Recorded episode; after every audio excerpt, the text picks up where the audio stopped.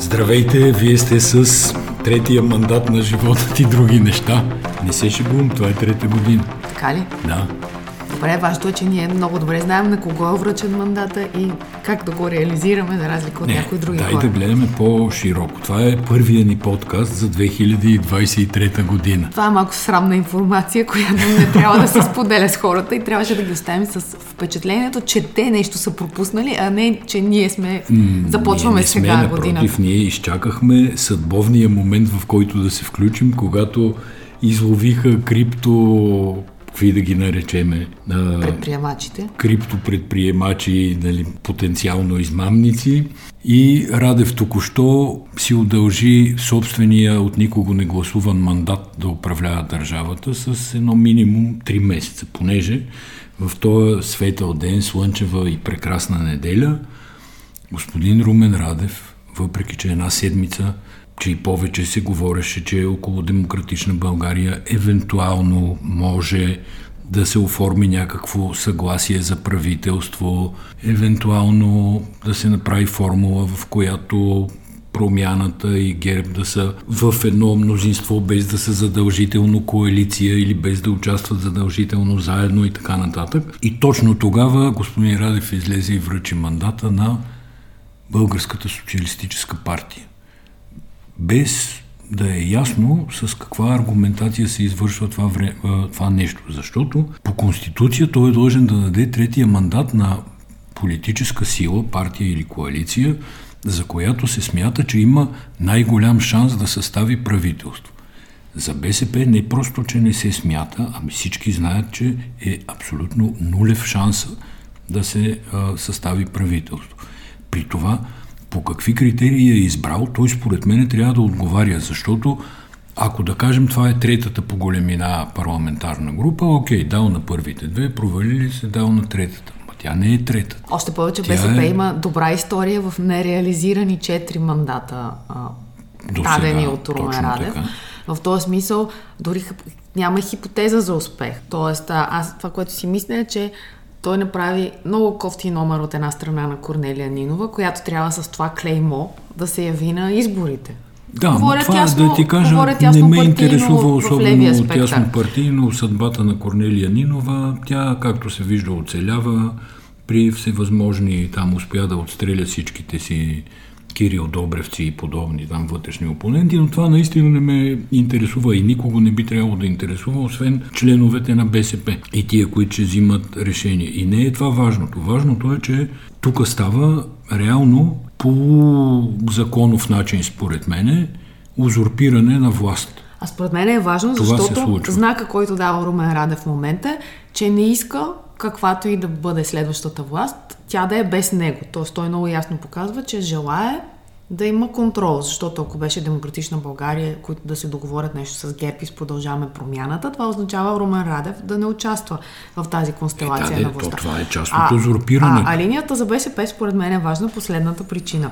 Все пак той беше издигнат като, като въобще политическа фигура от левицата. И всъщност неговото бъдеще, тъй като той след този мандат вече няма да е очевидно президент, и неговото бъдеще със сигурност е в политиката и със сигурност е с някакъв альтернативен проект. И всъщност това, което прави Радев е, че той се обгражда с едни фигури, които упражняват властта, без ня- някой да им е дал по, по законов път. И какво имам предвид сега в случая? Днес слушахме интервю на министъра на енергетиката Росен Христов, който каза, че в момента изготвят стратегия 30 годишна в целия сектор.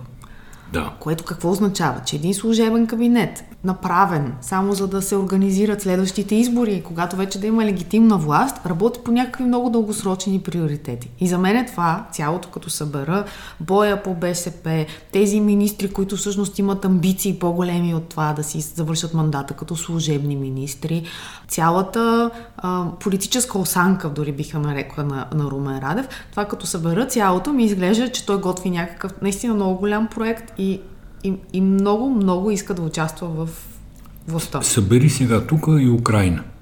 Сложи в това уравнение и Украина и може би ще получиш по-сериозен отговор за това какъв е проекта, кой стои за този проект. БСП е най-гласовитата партия и единствена всъщност от парламентарно представените с изключение на Варненската партия, единствената, която е открито срещу помощ, каквато и да било за Украина, да не говорим за изпращане на оръжие, подкрепят а, Путин, гласуват срещу нови ядрени мощности, които не са строени от руснаци, гласуват срещу това България да си върне контрола на Росенец и така нататък. Тоест това е супер ретроградна, а, ретрограден избор, който не би могъл да мине за легитимен, освен в Русия. Между другото, това, което поставяш като акцент за как изглежда отстрани България и как изглежда самия Радев отстрани, е доста интересен. Тоест, в известен смисъл той поема и някакъв голям риск за цялото реноме на държавата, защото какво направихме тази седмица? Решихме, че ще отворим отново плана за възстановяване. Той даде мандат на про... За въглишните централи. Да, той даде yeah. мандат на про-путинска партия. Странно изглежда. Най-малкото това мога да кажа. Да, така че аз не смятам, че решението му да даде този мандат е независимо негово и независимо българско решение. Поне във всички случаи не обслужва нито интересите на демокрацията с извинение за нали, ако високопарно прозвучи думата, нито интересите на страната.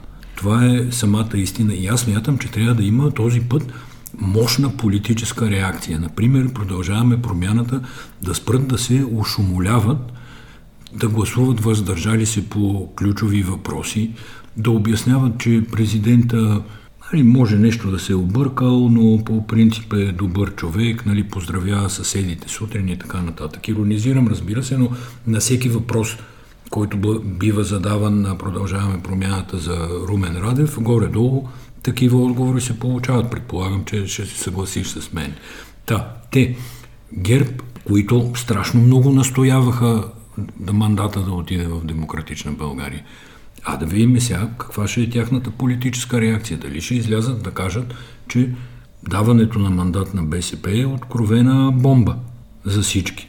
Хем ще имат възможност ГЕРБ да докажат, че не действат в синхрон с Румен Радев. Каквито подозрения Каквито ние подозрения имаме. Има големи. Може би не само ние, де. Да излезат ДПС и да се изкажат сериозно срещу този ход на Радев, защото те са пък политическата група, парламентарната група, която от първия ден на това Народно събрание обясняват колко е абсолютно ключово и неизбежно България да има редовно правителство.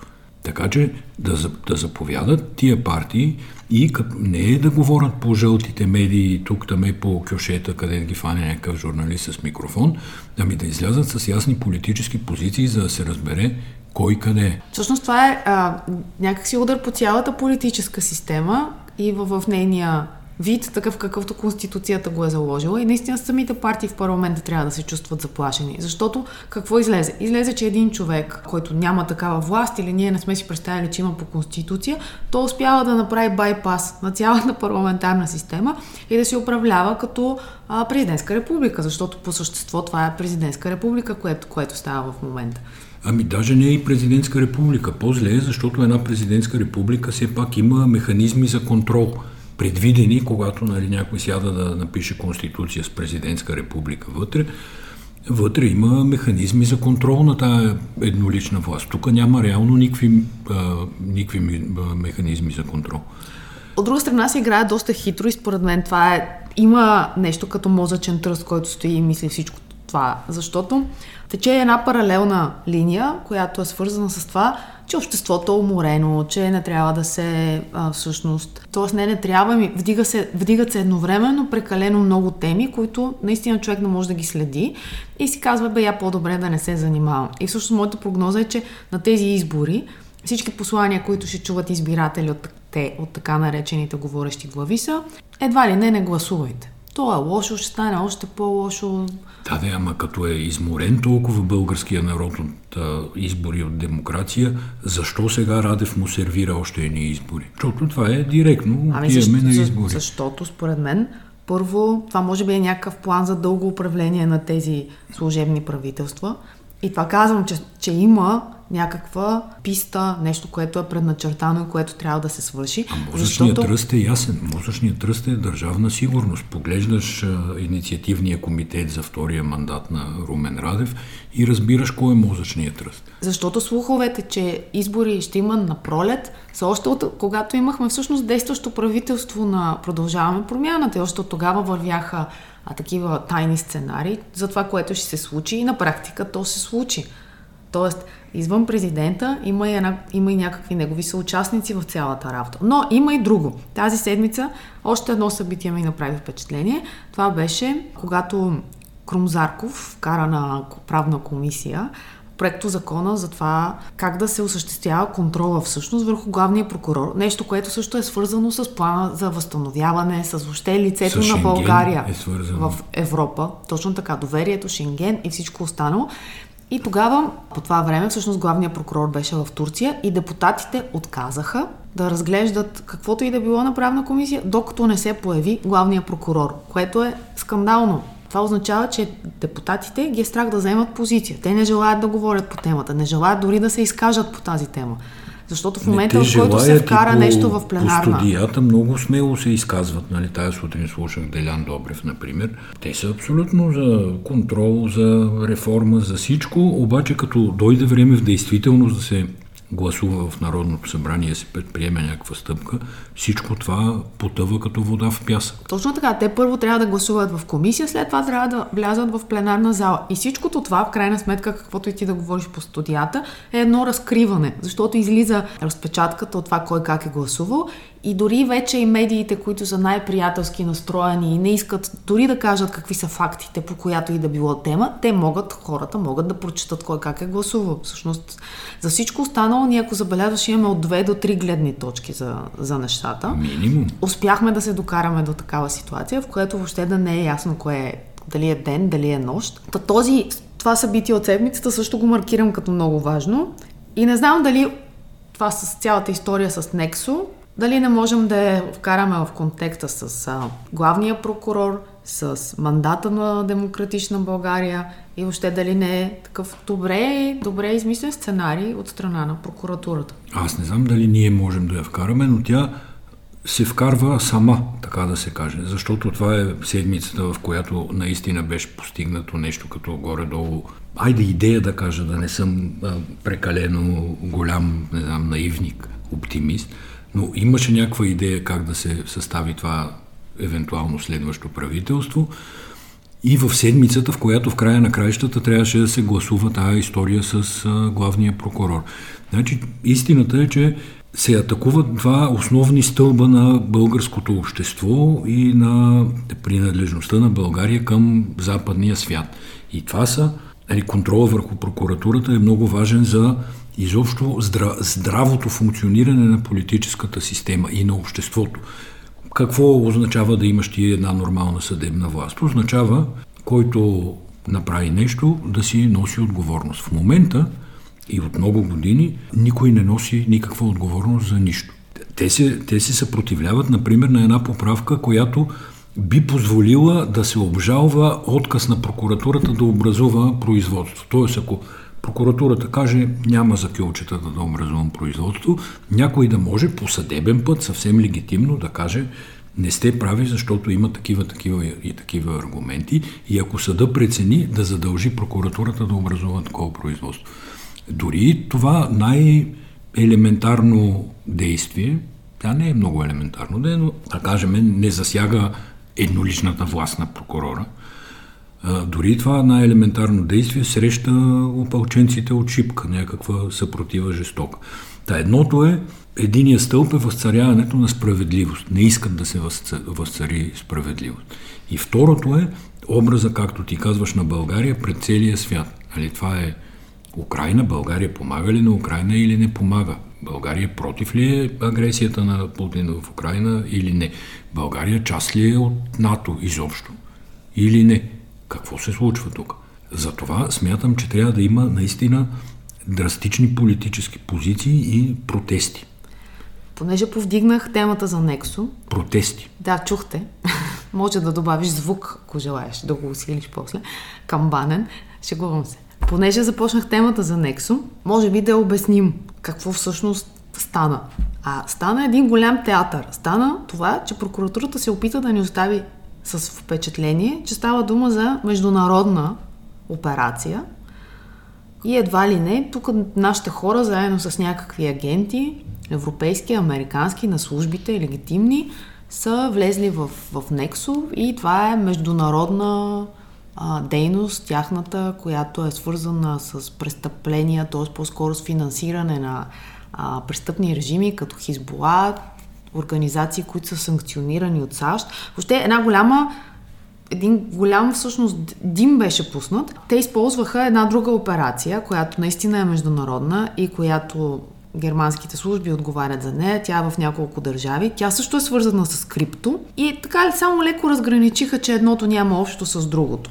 Но всъщност прокуратурата, ако не е имала абсолютно никакъв сигнал по отношение на Нексо от западни служби, каквито и да било партньори, тогава означава, че те много добре са избрали периода, в който да излязат и да първо да направят удара, второ да подадат петте спонсорки на Демократична България към медиите, щях да кажа към жълтите медии, обаче то всъщност вече може просто медии да казваме до такъв, такъв мащаб да, защото...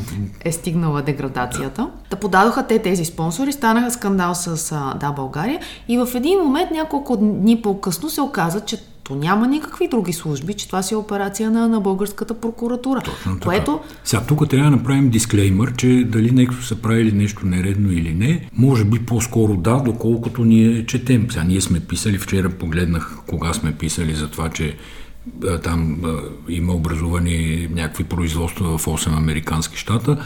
Ние сме писали това на 28 септември Само, миналата че година. трябва да направим оговорката и друга, че там става дума за какъв е въпросът? Дали Nexo е банка или те, а, диги, те търгуват с дигитални, да кажем, ценни книжа, Това където е комисията не по финансов се надзор. тук да казваме Въпрос, кой е крив, в... кой е прав. Много е сложна темата и не смятам, Исках че да имаме само, компетентност Амери... да вземем пряко отношение по този въпрос. Исках да кажа само, че американската история е свързано точно с това, че те ги третират като а, търговия с ценни книжа и казват, вие нямате лиценз да правите това нещо. В 4 от 8 щата те нямат такъв лиценз.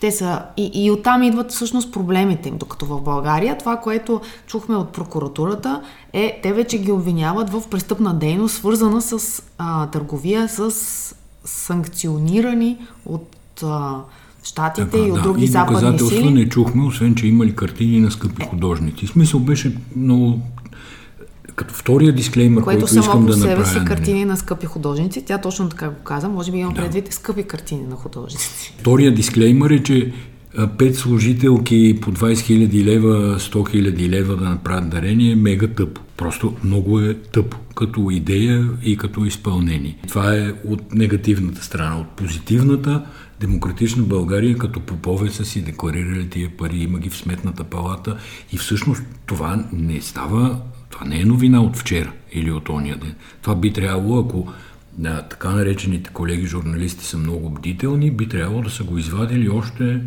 когато а, а, са се получили декларациите в сметната палата. Ама има и друго нещо. Ако основателите на компанията са заложили така целият бизнес, че той да е пирамидален, нали, каквото е подозрението, а, служителките на, на Nexo, които са дали тия пари, ти първо трябва да докажеш връзка между тях и собствениците на компанията и че това е корпоративно дарение замаскирано. Да, и трябва да докажеш освен това, че първо Nexo са престъпници и второ в момента в който а, Демократична България са получили тия дарения, те са знаели, че уния са престъпници и въпреки това са взели парите. Ако тия две неща не се докажат, нали всичко става Ма, каквото и да става, тя работата се свърши. Ето ти го мандата в БСП. Сега Корнелия го държи и всъщност е много интересно колко време Корнелия ще държи мандат. И тя трябва да го пусне и това е положението. Държи Ама държи. дали тя няма да го пусне още други ден, примерно, с което да закрие Народното събрание практически? Защото то малко го притеснява Румен Радев и му създава известни проблеми. Притеснява го, изслушва ги, нали, тук виж се гласувало нещо за прокурора и така нататък. Има какво да се... Възложи се пак да се изпрати да. оръжие. Има се... Оставаме си парламентарна република, колкото и да се опитваме да не сме такава. В този смисъл, колкото по-бързо се закрие парламента, толкова по-добре. Добре, само исках да направя една друга аналогия. Това е с хората, хората, които коментират служителките а, на Нексо, които са дали 20 000 лева, абсолютно същото, както коментират принц Хари. Без да си дават сметка въобще за че някои неща могат да не могат да се асоциират толкова пряко с тях самите. В смисъл, че нито те могат да разберат какво му е на принц Хари, нито човек, да кажем, който взима 2000 лева заплата, може да разбере в сектора, IT сектора, където взима 20 000 лева заплата. И че 20 000, нали, зависи колко взимаш на година. Така, тук се сещам за още едно нещо, че всъщност един от големите изводи от цялата операция е следния, че по-добре в чували, отколкото легално декларирани дарения. Защото чувалите не се декларират в сметната палата, кюлчетата не се декларират в сметната палата, обществените поръчки не се декларират в сметната палата. И нали трябва да видим, ако на едните са им дали 20 000 лева там или 100 по законен път, какво стои за другите? Не, обществените поръчки са ясни, те се, те се декларират. Ами, Въпросът е, че, както казваше Бойко, връщанката, не като, връщанката не като дарения, да, от обществените поръчки. Дарения. Така че, какво казваме ние на хората? Казваме, бачкайте в кеш и всичко ще е наред. В смисъл, много е така, лошо. Ама ние отдавна казваме на хората, плащайте в кеш, което е друга тема. Добре, аз смятам, че това, каквото можахме, казахме темата с политическата ситуация. И сега, освен да скочиме на принц Хари... Аз предлагам да не скачаме на принц Хари. Шегичка принц Хари. Знаете новината, написал е книга. Книгата се продаде за един ден в милиони 400 хиляди екземпляра. Абсолютен световен и междупланетарен рекорд. И какво сега да правим? Да хейтиме българите, които смятат, че не бил мъж и не трябва да издава четата или как, какво да говорим за принц Хари. И първо ти изгледа документалния филм по Netflix с голям интерес. И мисля, да. че това беше онова, което обърна мнението ти за принц Хари, защото си спомням, че преди да гледаш поредицата, ти по-скоро не симпатизираше нито на Меган Маркъл, нито на Хари. След което всъщност ваденето на Хари през медиите, тази книга, тя е другата гледна точка, на която, доколкото съм запозната, българите много държат. Всички С такова впечатление да. оставам. И, и в момента, в който излезе бъл... другата гледна точка, тя дори съм убедена, че повечето хора не искат, да я, не искат да я чуят и не искат да влязат в дълбочина.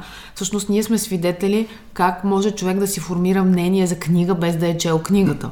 Това е, ние дълги години гледаме как хората си формират а, мнение за статии само по заглавие или само по снимка, но вече имаме нов жанр да оценим книга, без да, без, тя не е преведена в България. Подозирам, че много малко хора в България въобще я имат, но, но, но важното е, че имаме мнение. Видях много хора, които казват, айде аман вече от този принц Хари.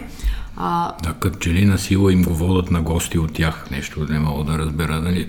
И понеже бите вчера направиха дълго студио, имаше много коментари, ама сега какво ни го пробутвате? То е едно, че нали, ние сме тук монархия, ма никой не ви го пробутва. Има 100 канала, дистанционно, има възможност да не гледате телевизия. Нали? Изобщо избора, слава Богу, на а, начини да се или да не се информираше е огромен. А самото действие вече на Хари, излизането, разкриването на такъв тип семейни, интимни неща, би трябвало да е много интересно. Всъщност би трябвало да е наистина нещо, което да Ето интереса и продажбите показват, да, естествено. Любопитството на, на хората. Това, което всъщност мене силно ме озадачи, е колко брутални са таблоидите британските. Всъщност това за мен е вече, може би това е професионалният ми интерес, който ме води, но още от самото убийство на Даяна, когато те я снимат, докато тя е катастрофирала вместо да й помагат, до всички истории, които сега се разкриха през Хари, ти виждаш, че наистина българските жълти медии са такива чавдарчета сравнения с това нещо, което наистина е машина за пари. Не ги подстрекава, но иначе е така, да. Успява да дадат а, стотици хиляди долари за една единствена снимка. Ама това, виж, пак е разлика в професионализма. Нашите са такива ерзац, да. ерзац, ерзац неща, а, които извършват политически поръчки. Е, във филма, е, там Daily Mail, мисля, че беше, да, по-скоро Daily Mail, отколкото сън, намират, изнамират бащата на Меган Маркъл в Мексико и му дават 100 хиляди, за да застане пред един компютър и да чете уж със сълзи на очи някаква новина там за, за Меган и това. Ама в този смисъл ние само можем да се радваме, че, че това го няма тук, защото това е една отвратителна машина, много силна очевидно, с много, много добри връзки, която се развива години наред. И виждайки го отстрани с мащаба на, на действията и на последиците, за мен лично това беше леко плашещо. Те и това е, това е новината за, ме, за Меган Хари. То всъщност целият смисъл на, и на интервюто им там първо с Опра Уинфри, после отделно имаше интервю на Хари. Книгата, след, последващата, послед, т.е. последвалото излизането на книгата интервю на Хари, което вчера нали, BTV излъчваха. Целият смисъл е жълтата преса и начините по които тя съсипва съдби. Това е и личната мотивация на самия Хари да Нали, той така казва всъщност, че това му е личната мотивация да напише и изговори всичко това, което е написал и изговорил. Но аз много се радвам, че BTV успяха да погледнат малко извън българското село или извън какво се казваше тяхното предаване за там Ергена и останалите подобни формати. Фермата исках да кажа, не селото. Защото то има огромно битовизиране на медиите у нас – а, с страшни дребнотемия. Ето тази лекарка, която се напила и а, ромското семейство, което е катастрофирало с убитото внуча в колата.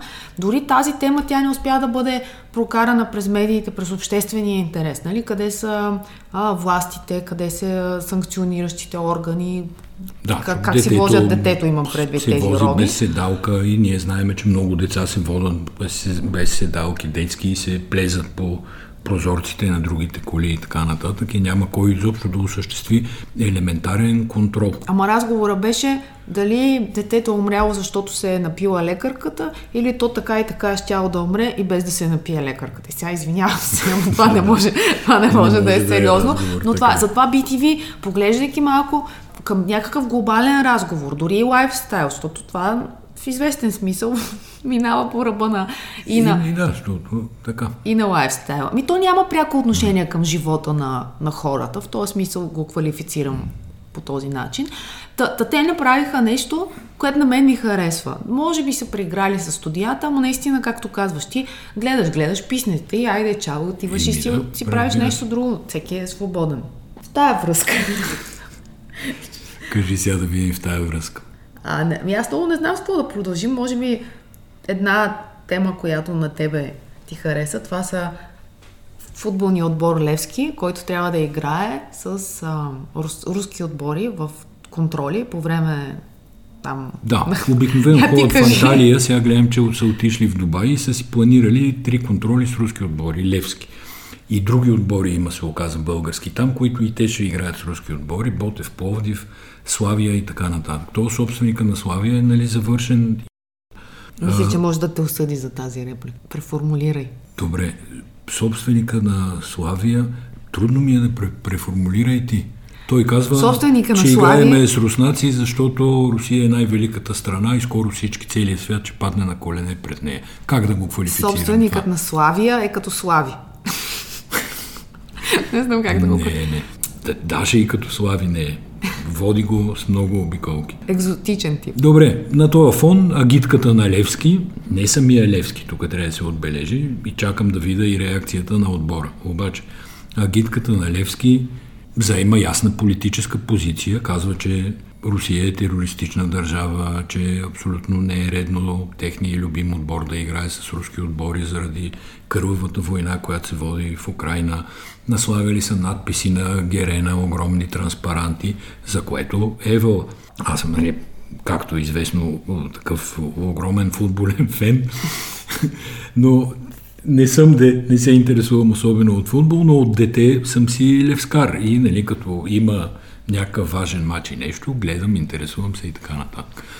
Та затова ми е год, че тая гидка всъщност заема толкова ясна позиция. Още повече, че неочаквано място за гражданска позиция, ама добре дошло. Да, бе, да. На фона по... на всичко, което говорихме в началото на подкаста. Много по-твърди се от Олаф Шолц, например. Ай, виж сега. да не почваме тази, тази тема да. за Олаф Шолц. И тая тема е ясна, уважаеми наши приятели и слушатели, че германците нещо страшно се усукват относно изпращането на военна помощ за Украина.